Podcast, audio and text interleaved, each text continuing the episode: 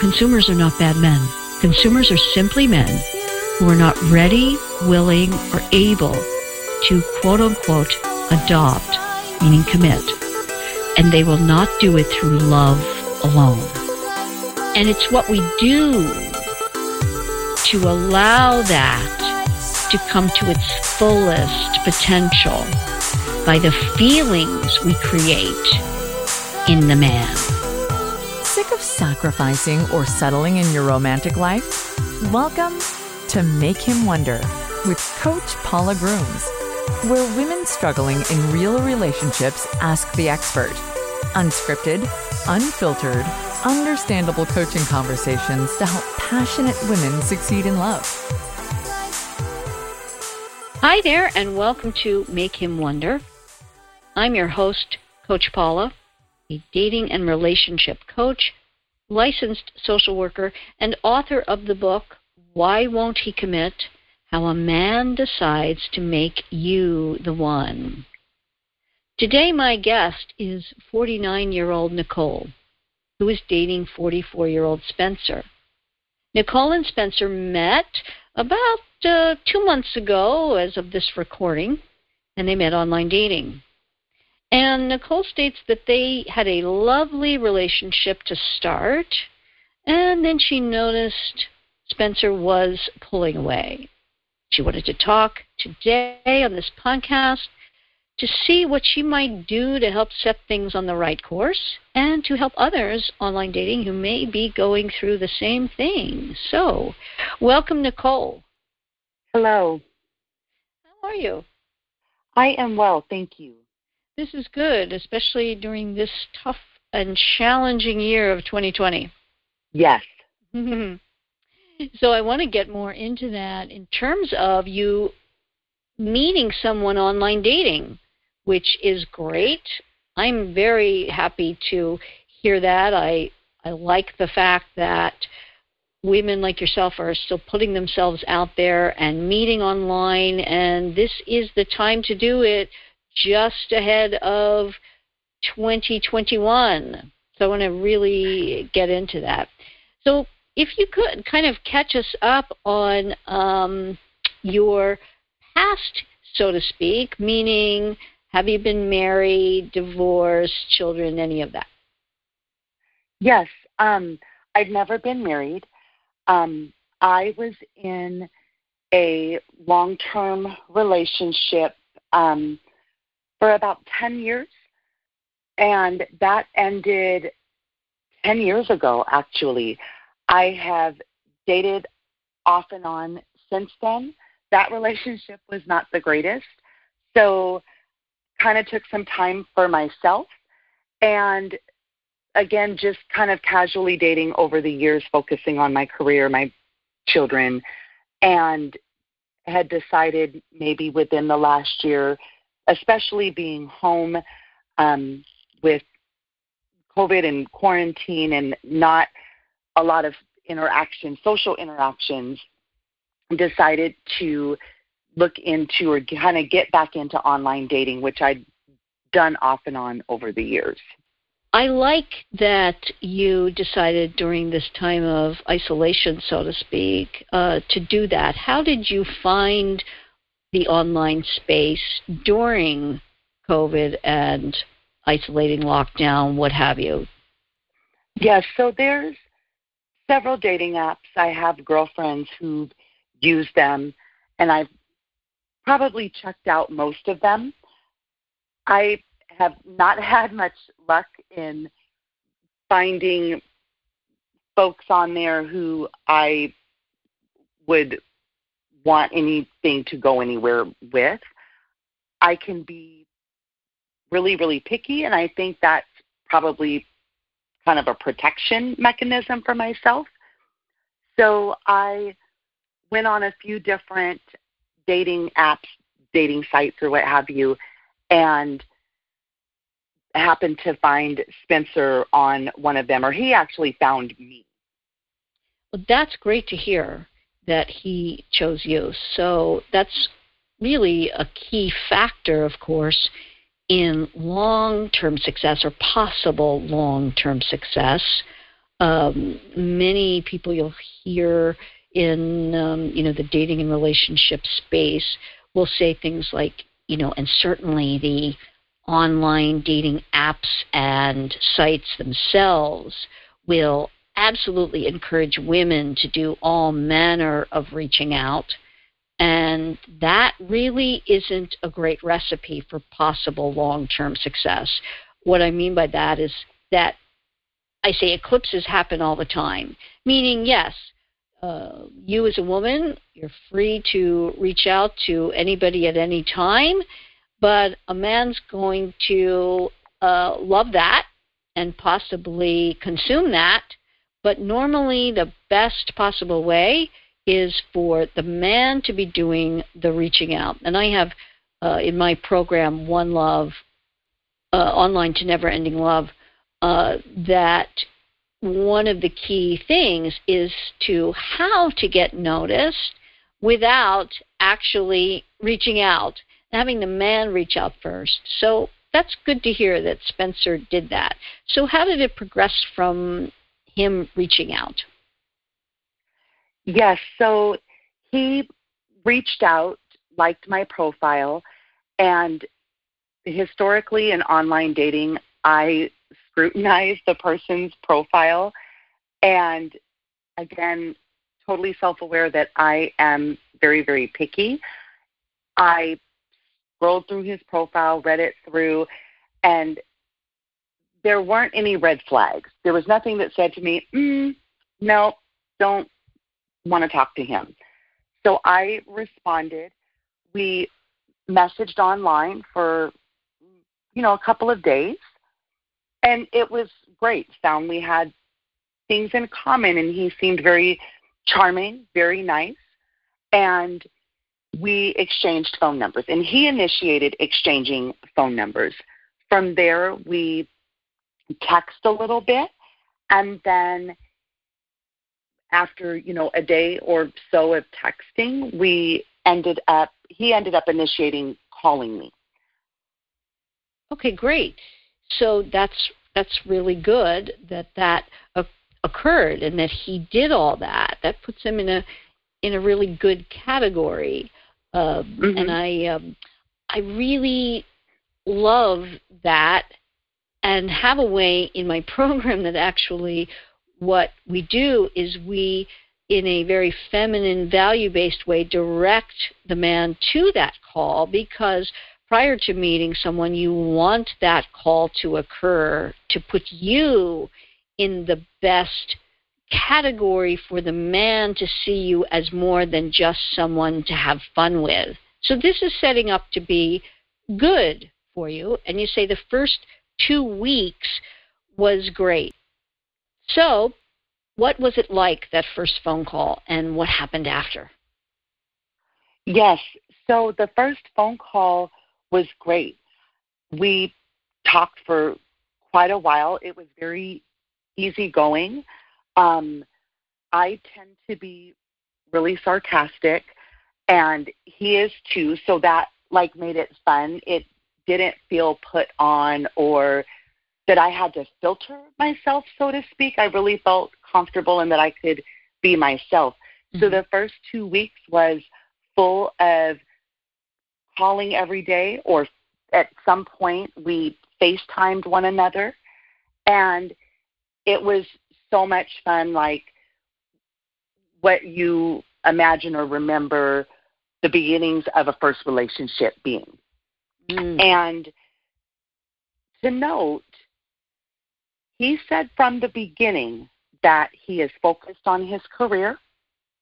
He was not looking for a serious relationship that the work and time and effort that would go into having a long term relationship, he wanted to focus those energies on his career. Okay. So I'm going to get back to that in a moment. Mm-hmm. Let's yes. hear how it progressed from there and when you met, et cetera, et cetera, where things are now. Yes. So after talking for several days, of course, with COVID, there's not a lot of traditional dating, you know, going for a drink or dinner. Um, so we decided that we would just meet up in public and you know kind of see how how things went from there. So we ended up actually meeting at the mall. And we just kind of wandered the mall of course mass socially distant. And we got along really really well it was a really lovely time um, again not traditional but adapting to what our new normal is right now. And things sort of progressed like that for about two weeks. And then about the two week mark, we met up again, did the same thing, actually met at um, a park, a waterfront park, and we walked the waterfront. Uh, you know, it was sunset, it was very beautiful, and we just had really nice, easygoing conversation. And then after that, the daily phone calls, the daily FaceTimes stopped.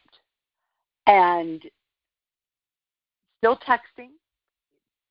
We he texts me every day. I rarely text first. I will respond when he texts. Um, we've seen each other maybe two or three times in the last you know, month, six weeks since things sort of abruptly changed. Okay. So, what is it that you would like now? At this point, I how things were that first two weeks. The interest. It's a confidence booster. It's fun when you feel like this person is really into you and is really interested in you. And in some ways, it sort of changed the way I viewed him. So now it's not the butterflies and the excitement. I do look forward to hearing from him, but I don't understand where the shift happened. Okay. Uh, let's see then. If you could scale it for me in terms of your interest for this going the distance. Mm-hmm. In other words, you said your feelings have changed, and maybe you don't have the same interest level you had. But if you had to scale it for me on a scale of 1 to 10, with 10 being you know, you have off the hook interest all the way up the scale to 10, or not so much, or a 1, you know, not at all. Yes. Where would you be on the scale? Honestly, a, a 7. And what makes you know am, you're at 7? What, what is it about? I am still, yes, I am still very interested in him. I do really like him. And I would love to get to know him and see where things could go from there. Okay. So yeah, seven. That sounds. I I like it. I like the uh, the explanation of it. That's about right. Seeing where things could go, and you can do that. It will take some change. If that makes sense. Yes. Because of a number of things, and I want to get into those things of what I'm seeing as a bit of red flags from the beginning. I know you didn't feel any or see any, but we'll get into that in just a second. Are you online dating or thinking about it?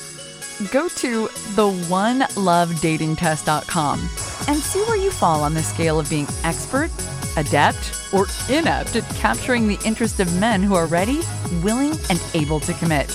It's fast, free, and you'll get immediate results. You had said, Nicole, that you didn't hear any red flags.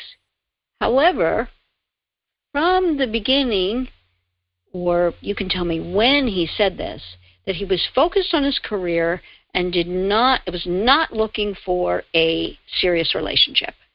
He honestly said that from the onset. Mm-hmm. And I was okay with that. I think I'm at a point in my life, having been single and not committed to anyone for a number of years, that I am, for the most part, okay with seeing how things might play out.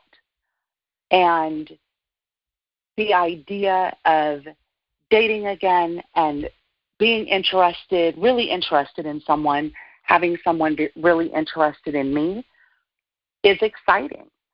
And long term, I'm not even certain of what I want. I think that sometimes when you've been single for a long time, you get a little set in your ways. And when you have yourself, career and family, um, getting back into dating and and perhaps long term relationships, it, it it it takes a lot of soul searching, or it should. Um, I, I was okay with that. Perhaps a little disappointed because that's not necessarily what one wants to hear, but I, I was okay with being respectful of his boundaries. Okay. So if I were to say to you, you could have a relationship with him that would be not committed, and you could have a sexual relationship with him that would not be committed. On that scale, 10 being, yeah, absolutely, and 1 being not at all, where are you? I would say perhaps a 5. Okay, and what makes you know that you're at a 5 with that? I think that historically, um, in dating, I have gravitated towards often the unattainable and so that's probably part of my pattern. And um, I am not a serial dater. I don't like to date multiple people at once. It takes a lot of um, energy, mental energy, and um, but I think that in, inherently, I somewhere deep down hope that perhaps things will change or that person will change their mind about how they feel. Yes. And that is very female. It's generally what females feel, maybe a bit of difference on the scale of, you know, liking the unattainable, so to speak. But generally, it is that we like to be desired and wanted, and then once we get into things, we bond through time and sex. And it is just a natural, normative female thing for us to want a relationship from that bonding.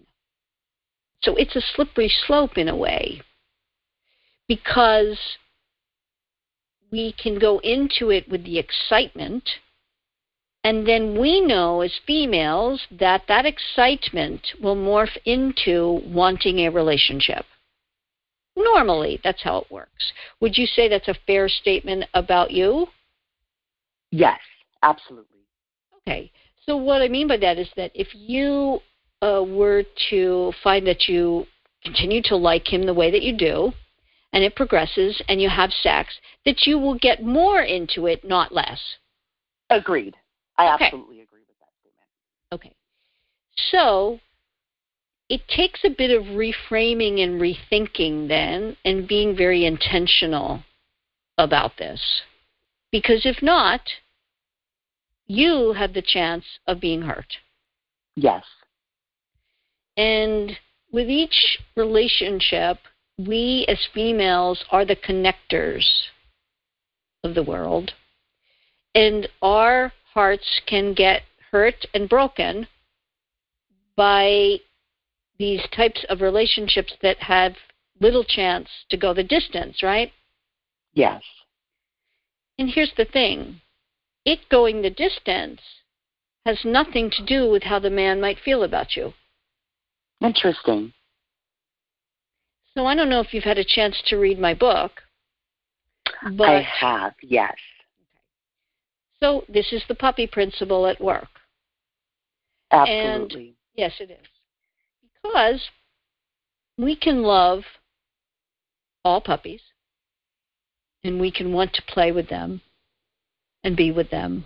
We get a fantastic feeling and we absolutely can love a puppy and not be in any place to adopt it. And that is the criteria that we have to look at for a man to be in a place of having a committed relationship. What I mean by that is that no matter how much you love a puppy, if you are solely focused on your career, that will impact your ability to adopt.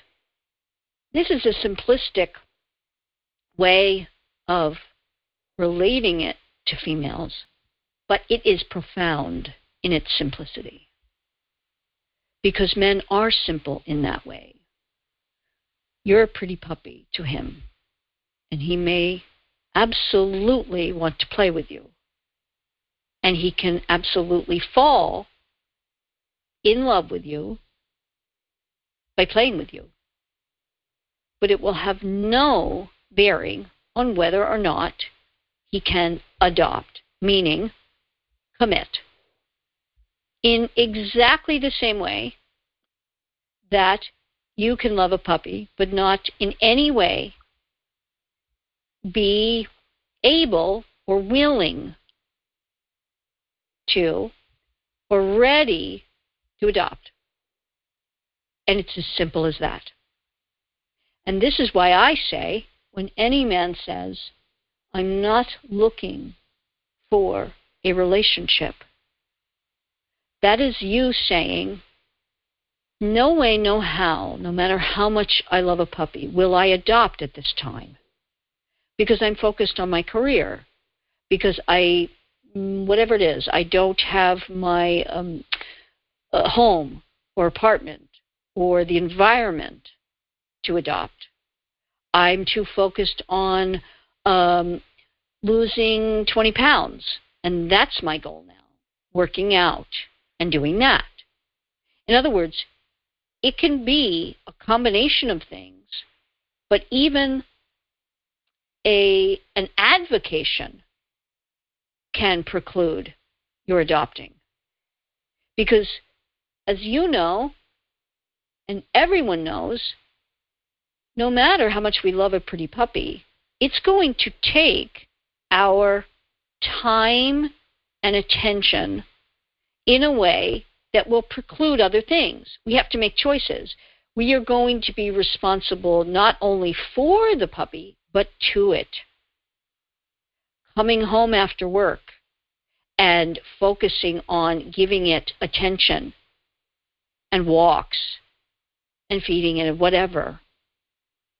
It is the same for the man. And because a man loves all of us as the pretty puppies we are, one is small, like the little chihuahua, another is like the mastiff, another is red, and the other is uh, beige, and the other is white, and the other is black, and they love us all. One thing about the other is just as cute, just like with us. Whether it's the, the pushed in face little pug or that regal royal poodle. They're all cute and wonderful. We can love them all in the moment we must be a place to adopt. So this is what's at play for him right now. That definitely makes sense. And as I was reading that chapter in the book, it resonated from conversations he and I have had. Him becoming more established in his career in his different ventures. Mm-hmm. So it doesn't make it impossible, but it does make it improbable And here's what I mean by that. We know that love alone can make us adopt, but it's improbable. In other words, um, and I use myself with this because I'm an absolute puppy lover, doggy lover. And because of my new marriage, my business, my travel, this and that, I've not adopted. I think about it every day almost because I'm missing having a a pet and particularly a doggy in my life. I miss it. So I get my fixes, uh, for example, with my my sister's doggies, but they live far. I get my fix by going online and looking at cute puppy videos.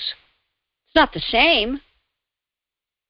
I get my fix by walking on the streets of, of New York City and uh, my other home. I go to it, and uh, when I'm walking along, you know, they're little doggies. Now, unfortunately, you can't go up to them and pet them during COVID, right?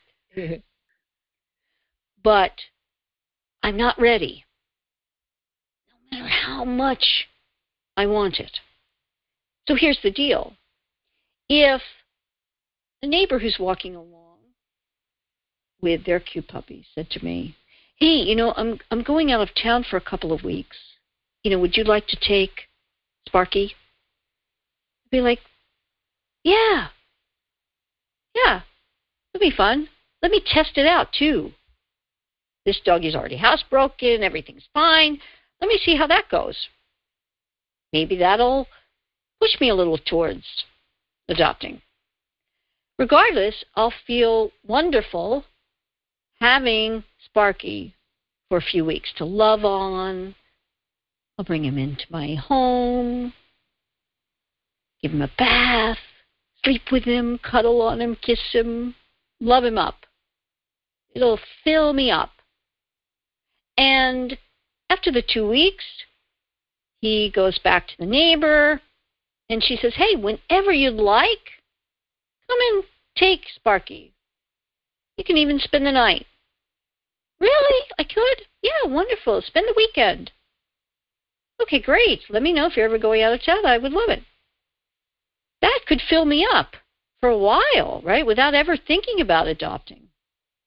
I don't have the responsibility to it or for it. It's as simple as that for the man because you're a pretty puppy that he will love for as long as you're willing to do so. Doesn't make him a bad guy because he's a consumer. I don't know if you've gotten that far in the book. Yes. But he's in the place of being a consumer. Consumers are not bad men. Consumers are simply men who are not ready, willing, or able to quote unquote adopt, meaning commit. And they will not do it through love alone. We talked about the fact that can it change things? Yes, it can. It is a gamble, but it can. So, in other words, going into it, you have to know the probabilities because of what he's told you, that he's in a state of being a consumer because of his career, his business, what have you. But it doesn't make it impossible. And, you know, I have the um, example in the book, and I'll liken it to what we just talked about here. If I took Sparky for the two weeks and I loved on him, and he's really wonderful, cute little doggy, and the neighbor and I, through years of going back and forth. I take Sparky whenever she's gone, and um, she lets me take him on a weekend when I'm feeling particularly lonely or when my husband's out of town, whatever it is.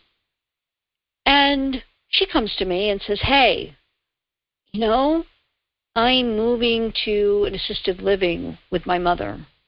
and have to take care of her, and they don't allow pets. Would you take Sparky? Okay, now I'm faced with, wow, I love this little guy. He's wonderful.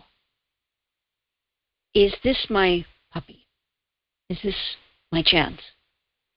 Will the love trump the other things in my life? Timing, opportunity to have this love. It could. It absolutely could. I could put aside and say, you know what? I don't want to miss out on this little guy. He's only four years old now. He's fantastic. He's housebroken. He's quiet. He's wonderful. This could be my guy. You see? Mm-hmm. So it can happen. And it's what we do to allow that to come to its fullest potential by the feelings we create in the man. And that we do have control over. And when you like him and want and to and want to take this to the next level, it's your decision and choice, of course, to say, okay, I'm going to do this for the best possible chance. Okay. And it's absolutely possible. You have to go in, though, knowing I'm taking more of a chance here than if I were with more of a potential buyer. Right. And if he hadn't told me, if he said, you know, I'm at a place, you know, I'm going to be 45 next year. I really am, you know, I'm tired of dating. I'm ready to have more of a relationship. We would know that, okay, higher probability. right. But it still doesn't make it impossible. It just means that with the lower probability, you have to be aware of that Yes. You have to knowingly go into it, and then you have to kind of work the steps, so to speak, to have him moving up the scale towards being a bona fide buyer. Yes. So it sounds like that all resonates with you. Absolutely. It it it does. It does. And it did as I was reading the book. I could visualize conversations and scenarios um, that went right along with some of the um, passages in the book, for sure. Cool. So, should you want to take the journey, you absolutely can. Knowledge is power. And going into it with a very, very clear mind that the love alone has a lower probability of taking him from being a consumer to a buyer, but it must be there. In other words, if I took Sparky and, you know, I liked him, I enjoyed him, but I really wasn't like in love with this doggy. When the neighbor came to me, it would be, yes, I'd be really considering it when she was going to move into the assisted living with her mother. But would it be super compelling to me? Probably not, right? Right. Yeah. But again, and that's how yeah, sorry, go ahead. I'm sorry. No. No, I was going to say, and that, and that's how I felt that even though the dynamic shifted, there's still the communication, most of the time not initiated by me. Mm. Um, and you know, for example, today I have not texted him, um, and I won't. At some point before the day is over, he will reach out to me, even if it's just, "Hey, how are you doing?" The other interesting part in the communication, and I try very hard not to psychoanalyze things, so to speak. Mm-hmm. The interesting part of the communication is he does not talk a lot about himself.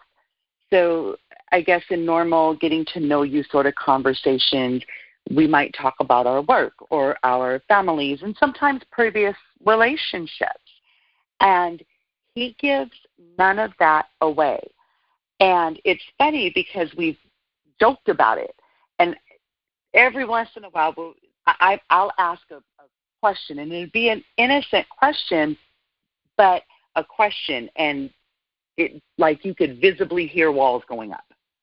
And I'll say, "Okay, I I see you and your barriers, and I respect that.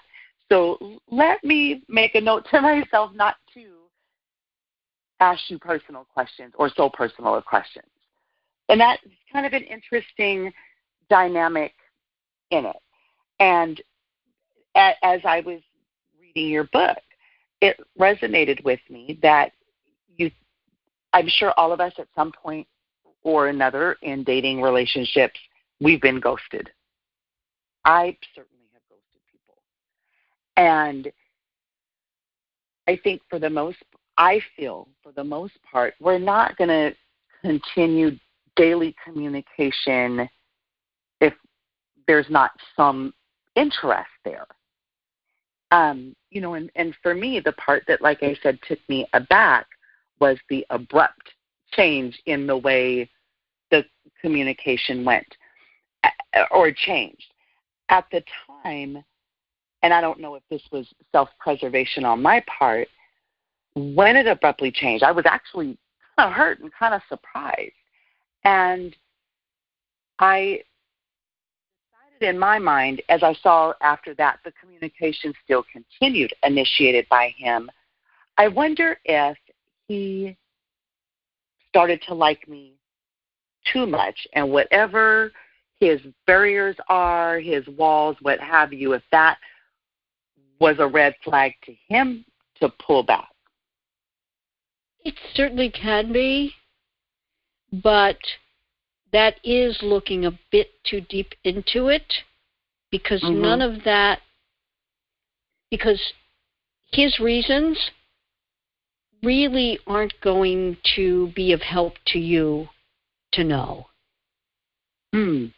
Interesting. All you need to know is the behavior and yes. what you need to do to counteract that behavior because if you've read my book, you know.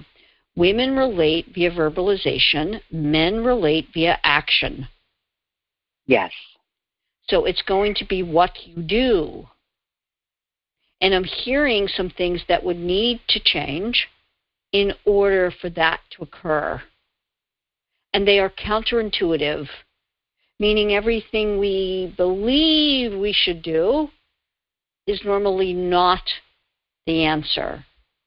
And that's what I work with in my program called GPS, the Groom Positioning System. Mm-hmm.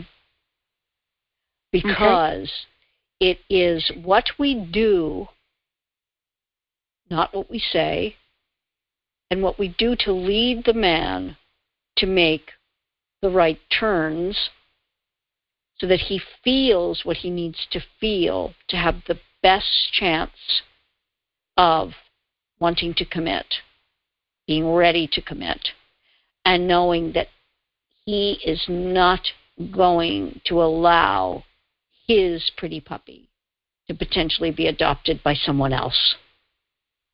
I definitely, um, I, I definitely agree with that, and I think that that's something I struggle with and I'm sure that you know other women in the same position struggle with. We get so used to how we behave and how we react. Um, undoing and unlearning those things, I think, is the hardest part.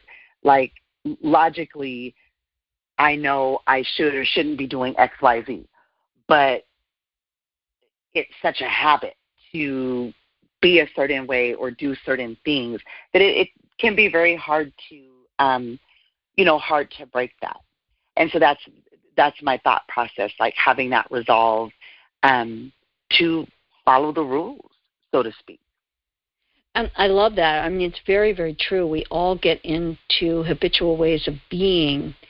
What I find that women do that hurts them the most is they act on their emotion. Yes. I'm they definitely guilty of that. Mm-hmm, they speak on their um, on their emotion and they act on their emotion, and we can do so much to move a man up the scale by not doing what we would like to do, keeping ourselves from doing by the knowledge of the right thing to do and then sticking to it regardless of our feelings. That's super hard for women because we relate via our emotions. Men relate yes. via their decisions. And part of the process that we go through with, like, for example, the GPS system, is that you must set the GPS for where you want the man to go. And then it's really his journey you need to be the one of directing towards right and left. He's either going to take those rights and lefts as you direct it, or he's not. But it is yes. the knowledge that, well, I'm being intentional about this because I don't want to be heartbroken and live under the guise of if he loves me, he will X, meaning commit. No, that is one of the five criteria that must be there for him to make the decision to commit. Just like, this is why the puppy principle is so profound. It's not just that you love the puppy, because you can love many. It's that you have the right environment you know you are going to be responsible to it as much as for it, meaning you know that you are going to make the sacrifices you need to make to give that puppy time, attention, affection, and then your finances are in the right place to have a puppy in the lifestyle you desire that puppy to be in. So, for example, if you would want your puppy to have the best of collars and leashes and beds and food and all of that, that's one lifestyle. And have all the money necessary in case it needs a lot of vet uh, interaction and bills to be taken care of. That's one lifestyle on one end of the scale. On the other end of the scale, it's just, well, I've got a little wooden doggy house out in the back and a fenced in yard, and he can run around, and whatever food I can get on sale, he can have, and he's just there, and I've given him a home. That's another lifestyle.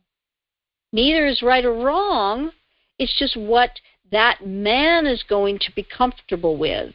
So if he fancies himself with the high end car and taking you to the best places and giving you a certain lifestyle, no manner of you saying, but I'm okay without that, we'll do it. And this is for every woman. He wants that. In other words, when we take the puppy in, we know where we are in that lifestyle that we want to provide it.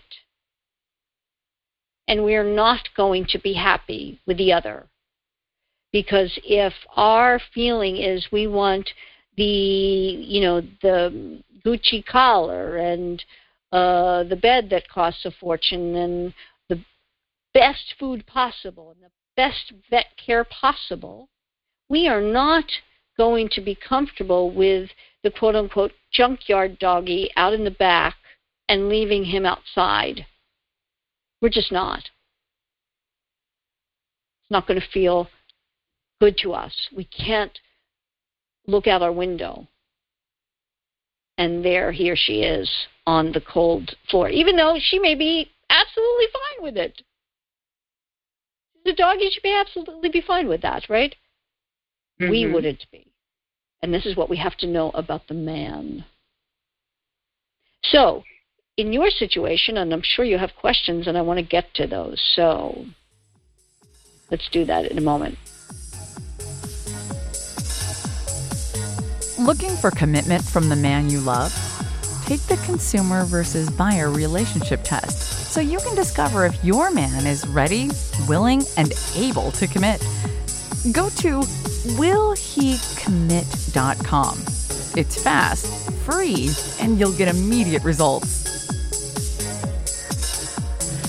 All right, so back with Nicole, who is about a month in with Spencer. And after all of our discussion, what is coming to your mind, Nicole, and what questions do you have for me? Um, the correlation with the book and everything you've talked about really does resonate.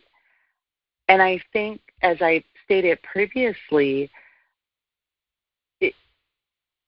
it's difficult to have that resolve to follow the necessary steps to change the course.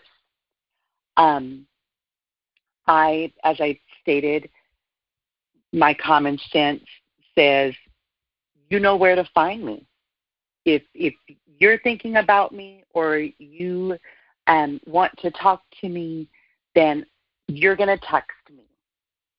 Um, and that's what our relationship, and I use the term loosely because, of course, it's not a committed relationship at this point, but this getting to know you process, it has shifted from phone calls, FaceTimes to just texting.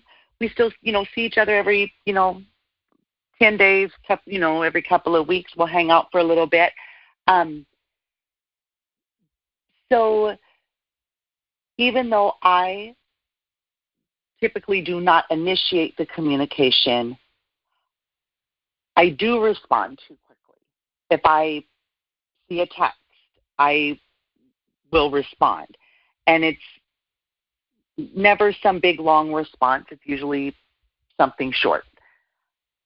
But I will engage and respond. And that's something I find so difficult to break that habit and being able to look at the text and go, hmm, there's a text, and focus on something else and maybe reply later. Okay. So what's what's the question? How how does one shift that way of thinking? Again, falling into uh, our habits what's the best approach to shift that thinking that we have to respond?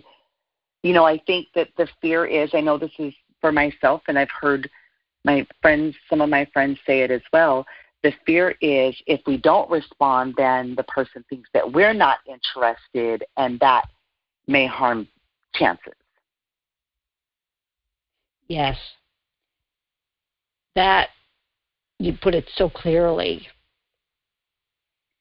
and it's one of the number one problems for us as women to deal with and issues to tweak, reframe, deal with in a different manner.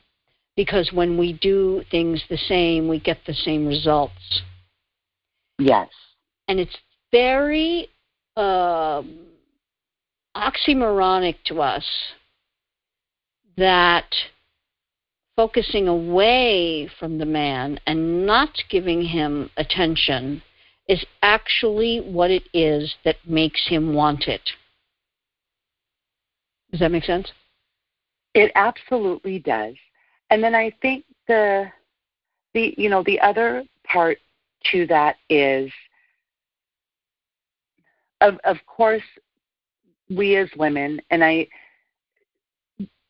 you know we we hear this all the time that um again because we react or process more you know based on emotion so how do we at, at what point do you say okay this really isn't for me and this isn't it, it's not going to change it's not going to go anywhere and mm like how how does one decide? Okay, time's up on this. Let's mm-hmm. let's walk away. That. Yeah, I love that. It's why I have my GPS program is 12 weeks.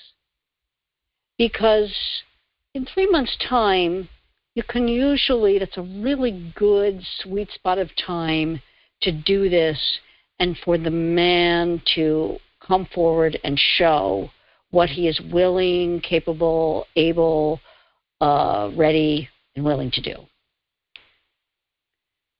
Anything shorter, it leaves the woman saying, mm, Did I really give it enough of a shot? Anything longer, and I believe in some senses, you're wasting your time. Because a man is going to be most interested in you prior to you getting together sexually in other words, that's his driver, so to speak. His main innate reptilian driver is to conquer you. That means have sex with you. Mm-hmm. And his interest is going to be the most peaked prior to that. That's just an unfortunate reality for women. Because ours gets deeper the farther in that we go, the farther along that we are, the more we spend time and have sex. It generally speaking, if we have interest in the man, it gets deeper. You, if you've read the book, you know I liken that to a woman's love is like an ocean. A man's love is like yes. a lake. and his is very peaked before he when he sees it what he wants he goes and cannonballs in it's why women say he was so in the beginning so into it i felt it coming at me in a very intense way the interest he doesn't even know who I am. He knows nothing about me, but he's so interested. And that's the time we need to capitalize. For you, in your situation, Nicole, you will have to really change things around here. What's and, the best approach to that? Mm-hmm. Because here's what will happen I can almost guarantee it if you don't change anything. You've already felt the change in his approach and interest. And in terms of that, there was no change on your part. It's it's think of it as energy. He changed, you didn't that mm, isn't a, a mechanism to compel him for more. It's not. I'm hearing many things that would need to be tweaked here. The first and foremost, you said, I typically don't reach out. While that's good, it's not enough here. Because what you're doing is you're giving him intermittent reinforcement of his behavior. Now, you may say, well, it's not going to feel right if I just don't answer or uh, I don't ever reach out. That wouldn't feel right. Might you say that? I don't know. Absolutely, yes. Okay. But there has to be a one time statement here. And it's about showing your value and about being a worthy opponent. Because this isn't a game, but as an analogy, it's a very important concept. Because men, in whatever they do, I don't care what it is vocation, advocation, interests, anything, women, even sometimes their children. It's why a man, his son's got to achieve this, that, and the other thing. Everything is about the three C's challenge, competition, conquering. And a man wants to approach everything in his life at his A game. And when a woman doesn't do that with him, it's not very fulfilling for him. You know, play, but it's like, okay, not really that into it. Do you see? Yes, it's like it loses the the excitement. That's right. That's right. And what I'm hearing is that there is you've created no challenge.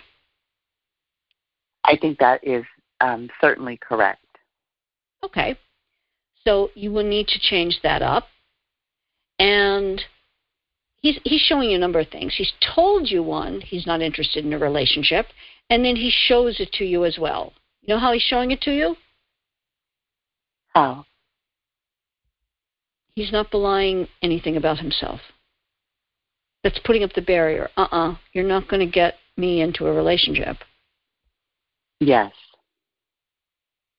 And you may be thinking, well, then why the heck does he even call at all? Why does he spend time at all? I do think that. Okay. and wonder. Yes. Here's what that is. Very simple saying to remember. Men amuse themselves and self soothe with women. Hmm. I'll say that again. Men amuse themselves and self soothe with women it is tantamount to you don't have anyone to talk to or see or call or what have you. And you go on Instagram, Facebook, whatever social media, and you go into your reels to see the cute puppy videos. Feels good. Mm-hmm. Watching each one do a cute thing. Kittens, maybe, whatever. Maybe it's babies. But in some way, you are amusing yourself for that time and self soothing. It feels good. It gives you that feeling. Men do this with real live women, and we must know it.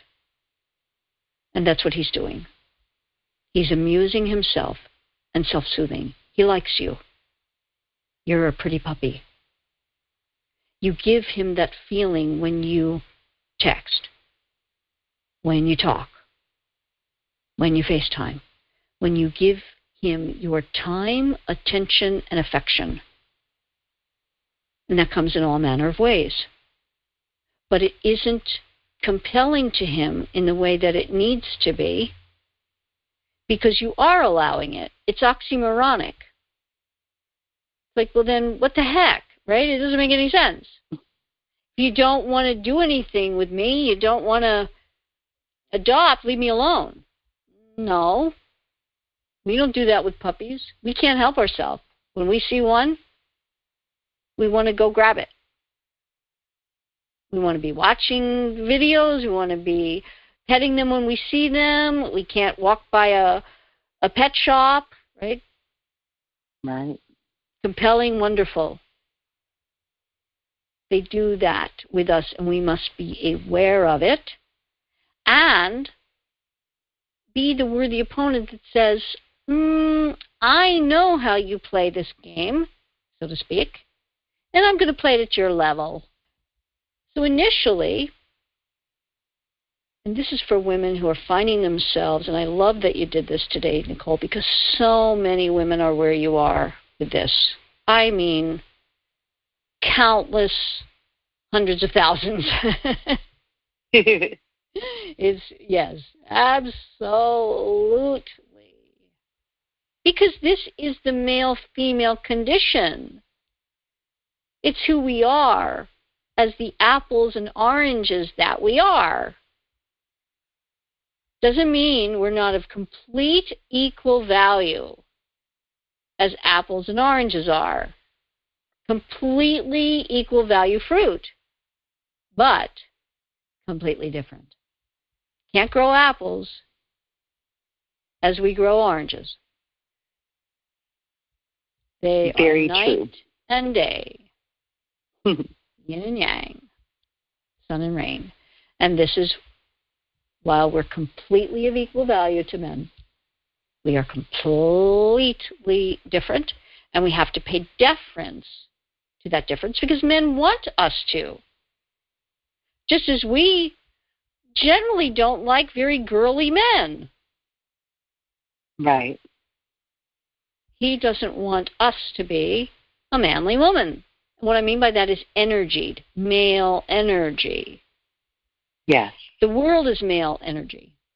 The world around us, in every way, shape, and form, is male energy, especially in the Western world, where we must be competing for everything, for resources, for everything in our lives, right? And if we are a single woman, we are out there doing it and if we don't have male energy in it, we're eaten up. So we tend to be male energy, but in terms of men, then we have to switch hats. It's very difficult. It's much easier for men because they just stay the same male energy, male energy, male energy. And we like that as women. Right. We have to change it up in. But it doesn't mean that we aren't a worthy opponent. What I mean by that is showing our value. That, oh, I'm seeing how you like to roll, and I'm going to do that in my female, equal but opposite way. And for you, it's going to necessitate changing things around. And the reason why the 12 weeks works so well for women in my program is because we see how the man reacts to it each week, and then you get to tell me. Because it's all well and good to say, okay, here's where you start. And for example, for you, it would be starting in this way. It would be when he reaches out again, it would be one text and it would be, you know, Spencer, I really enjoyed, you know, um, you know, meeting you and, uh, you know, the few dates that we've had or whatever. I, I really enjoyed it and I appreciate you. I think you're a great guy. However, I don't feel that we're in the same place in our lives of wanting something similar. So I really wish you all the best in your search. That's it. That is tantamount to, I get you. I see what you're doing. I don't waste my time playing in the minor leagues. I want to play in the major leagues, and I want to find somebody who's ready to play in the major leagues. No harm, no foul.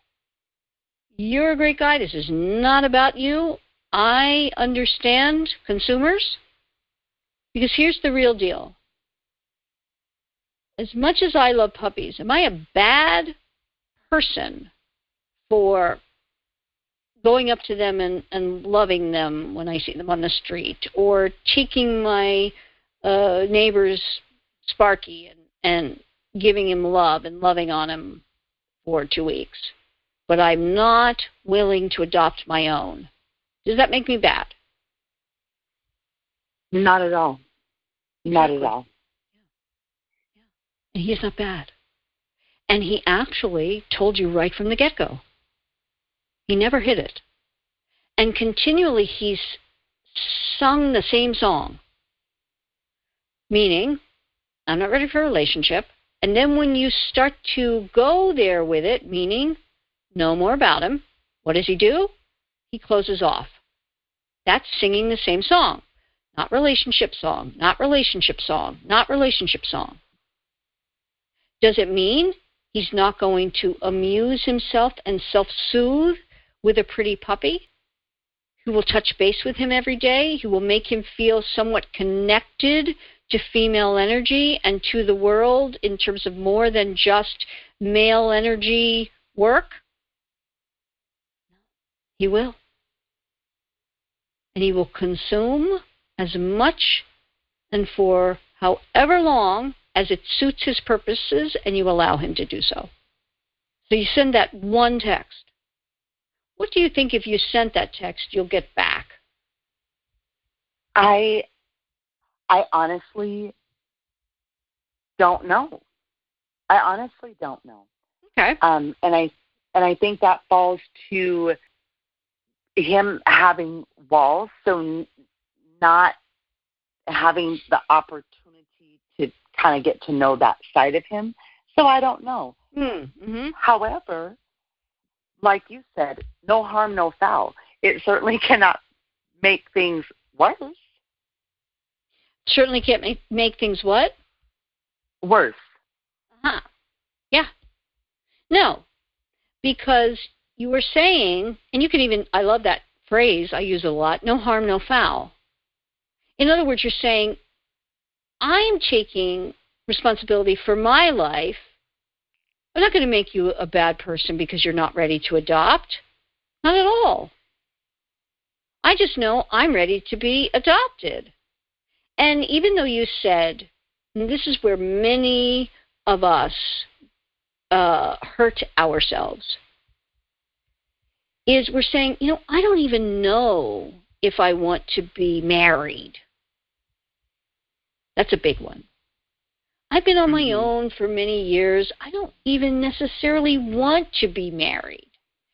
Here's the translation of that I haven't met the guy that I would really want to make a fully committed life with. Haven't met him. And don't know what a relationship whereby he's really all in, not messed up, completely committed, really wonderful, I haven't had that, or I haven't had it in so long, I don't even know what it feels like anymore, and so I'm afraid of the unknown. Additionally, I'm not going to set myself up for possible hurt, mishgas, problems, issues, unknown. It is truly fear of either repeating past or not making the unknown future what I don't even know it could be. Right. What it is, and the reason I say GPS, the groom positioning system, because if you don't set your GPS for yourself and that potential partner along for the ride, you're never going to get anywhere. Because if we get in the car and just drive without setting the GPS and then following it, we are doing ourselves harm and we're never going to get there. We're just going to keep driving around and getting lost. Because we. That makes sense. We are the mechanics of men. We are the mechanics of relationships. We know what it takes for a relationship car to run. We know them, we understand them, we talk about them, we spend our time and resources on them, we spend a lot of our internal lives about relationships because we are love and connection in the world. Think about if there were no female energy in the world. Wow. What a place. Mm-hmm. Right? Be very dominant. Boy, that's for sure. yeah, right? So the it necessitates that we direct it. Just like when we have a real car, we take it to a mechanic who understands it, knows it, loves it, spends his time, usually male, getting to know the inner workings, and he understands it. And we just want it to look good, feel good, get in it, it runs, and we know it's going to go the distance. That's what the man wants with us and relationships with us. I don't want to talk about it. I don't want to understand it. I don't need to. I just want it to be good, look good, get in it. I put some gas in it sometimes, and that's about it. Mm-hmm. That's it. It necessitates. So we don't know what he would say specifically. And that's where we do the work. Because it depends what he comes back with. And we go from there. And we go step by step, setting the GPS for the possibility. Because you don't really know. For example, you're not saying, This is the man I want to marry, correct? Correct. Okay, but you have to set it to this. Your GPS is I want a completely committed, monogamous, exclusive relationship with a wonderful man to whom I'm going to be the world, meaning the sun rises and sets with me. Yes. That's your GPS. That's every woman's GPS. And with every man that gets in the car with her, that's where we're headed. If not, I'm going to let you out at the 11th mile. Anytime you show me you're not willing to, to take the turn when the GPS says turn right, turn left, you're not willing to do that, well, then I got to let you out. Because then I'm not following. And then I'm just driving in circles. You're not bad because you don't want to go on the same journey. Not at all. But then get out so I can find someone who's willing to see my value and take that journey with me. And he may yeah. absolutely see your value. Absolutely. And it's why he's been connected to you in the way that he has. He does. But he is self soothing and amusing with you. And he's showing you that by the pulling back. And when, you know, you're you're you're typically not um, sending out to him, that's not good enough. That's not enough. And you're continuing to interact with him on his terms will get you what? It will get you his terms. Right. So, what are the questions now that all of that has been said? You know, I I think that I think that the next questions would be is the um, the next steps from you know sending that text, but and you know clearly it's dependent upon what the response is. And that mm-hmm. of course we don't know until that text has been sent. Right. Mhm because it will um and and it's generally and i always say this you want to think about it in this way it's going to be it takes cojones on your part to do it, right? Yes. First of all, because it goes against everything in our being. Our three C's are we are the cooperators, connectors, and caretakers. That feels almost punitive in a way. And it's also, you don't want it to end. Exactly. That's exactly yeah. it. Yeah. It's antithetical in your feelings of what it is that you want. But it is imperative to move him towards any real possibility of anything other than being used for amusement and self soothing. Yes. And because a man wants a worthy opponent to spend his time playing the game of romantic life. Because it doesn't feel good when he just can play the game however he wants. It doesn't feel good to him. He wants to be right. challenged. This is what is vital for every woman to understand with their man and make a conscious choice to do. Without it, you just keep getting more of the same until eventually he does get tired of it because it's not compelling, it's not challenging, it's not interesting. Now, again, if he thinks, oh, well, there's a possibility of getting some sex and then ghosting, then you don't want that. Right. And again, I'm not making him a bad guy. And they don't generally think, oh, that's what I'm going to do. They're not thinking mm-hmm. about it in that way.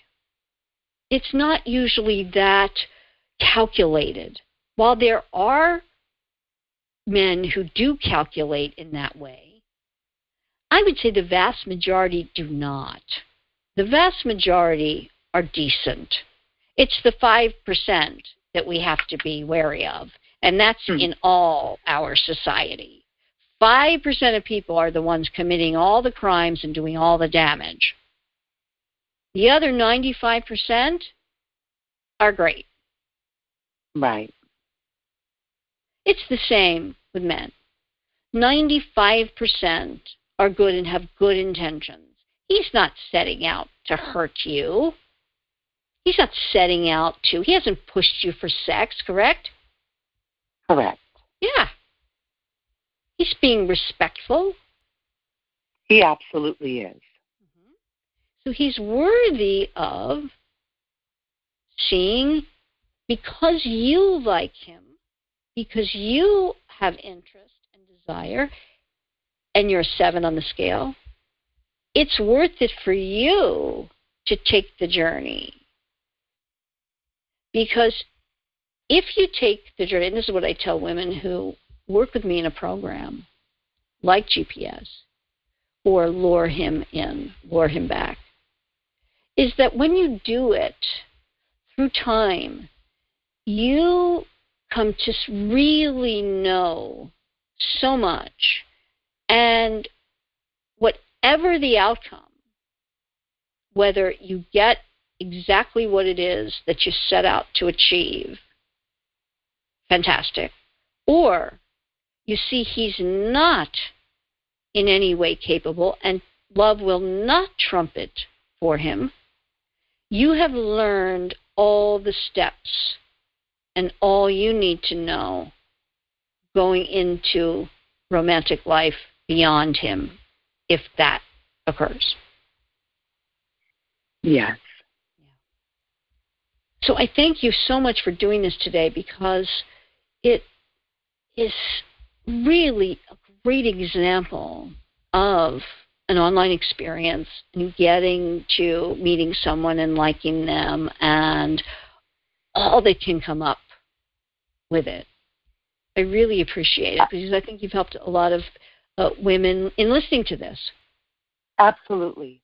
Absolutely. And I think now more than ever with you know with all of these barriers in place where we would normally um, meet people right or even just filling our time with friends and family and things like that we don't we don't have that anymore and i would imagine that a, a lot of people are turning to online dating probably now more than ever. I think that's really really true. And i often say this because it's the only good option now for dating. Right. Yeah. I mean, with the lockdowns the way that it is, and we need people, and we need the the possibility of having someone in our lives. Yes. And this time, if you're hearing this when we're actually, you know, um, recording it, and you know, podcasts are forever, so they can be out there for years to come. But in the last quarter of 2020 towards the holidays and going into January and February of 2021, New Year's Day is the busiest day of the year for online dating. More people go on a dating website app, what have you, than at any other time of the year. And between New Year's and February 14th, Valentine's Day, it is the busiest time of the year. And it is where, in 2021, with these lockdowns, it is the place to be. It's about doing it in the way that will show the man your value and help you not waste your valuable time in terms of, and I don't mean you specifically, uh, Nicole. I mean, it would be wonderful, and let's hope we can work to bring Spencer up the scale to where he yes. is capable of being. But for everyone else who is dating during this time, it is the time to be online heading into 2021. So it and it's why I'm offering my program for people at a very for women, the very uh, serious discount because it is hard times for everyone, and we need the possibility of the hope to really have something because the world is a changed place and it's not going to go back and we really need that connection and committed relationships now, I believe, more than ever. Certainly in our modern day, more than ever. And so it's it's why I'm all about that right now. But again, I thank you, Nicole, for for doing this and for helping other women through doing it. And um, let's continue our discussion offline here. Uh, but I will say goodbye to you now. And thank you again. Thank you. Thank you. Well, that was really informative, I think, for so many women who are dealing with a nice consumer, someone who's respectful and showing interest, but whereby you know he is not moving up the scale. And actually, in Nicole's case, actually not only not moving up the scale, but kind of sliding back. And that's when we have to take some decisive action for ourselves and for the possibility of him coming around should the feelings be enough. The action that I had suggested Nicole take is actually the action to not only disengage herself, but to have the shot moving him up the scale towards being a prospective buyer. So I hope, again, this has been informative.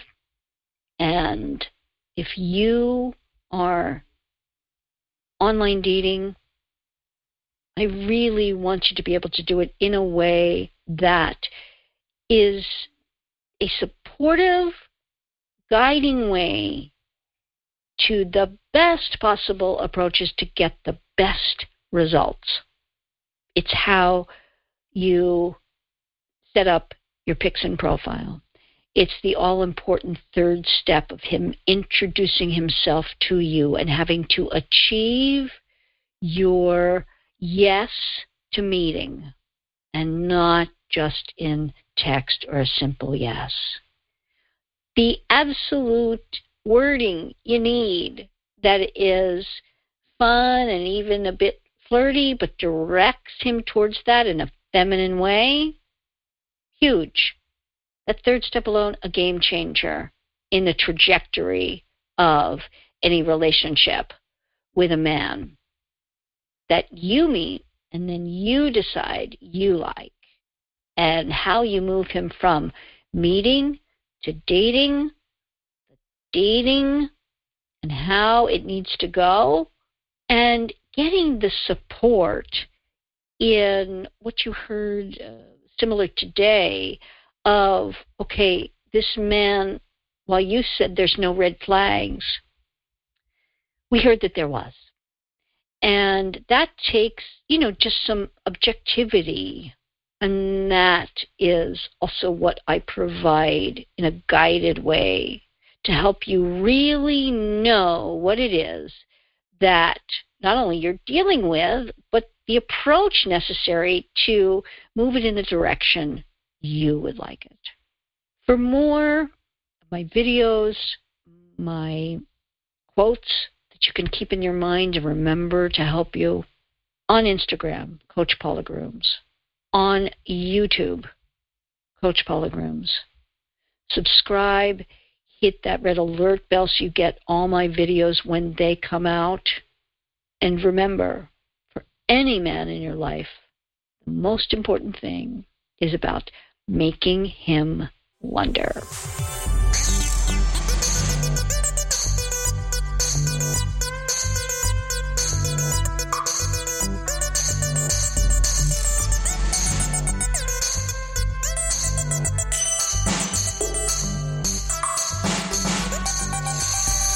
Thank you for listening to Make Him Wonder. If you've benefited from today's conversation, please subscribe and share.